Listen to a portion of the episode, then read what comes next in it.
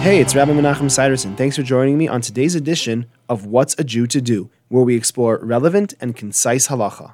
Let's end the week with the laws of the Kedusha, one of the most important parts of the Chazzan's repetition. The theme of the Kedusha is the sanctification of God by humans on earth, imitating the way in which the angels on high exalt Hashem and sing his praises.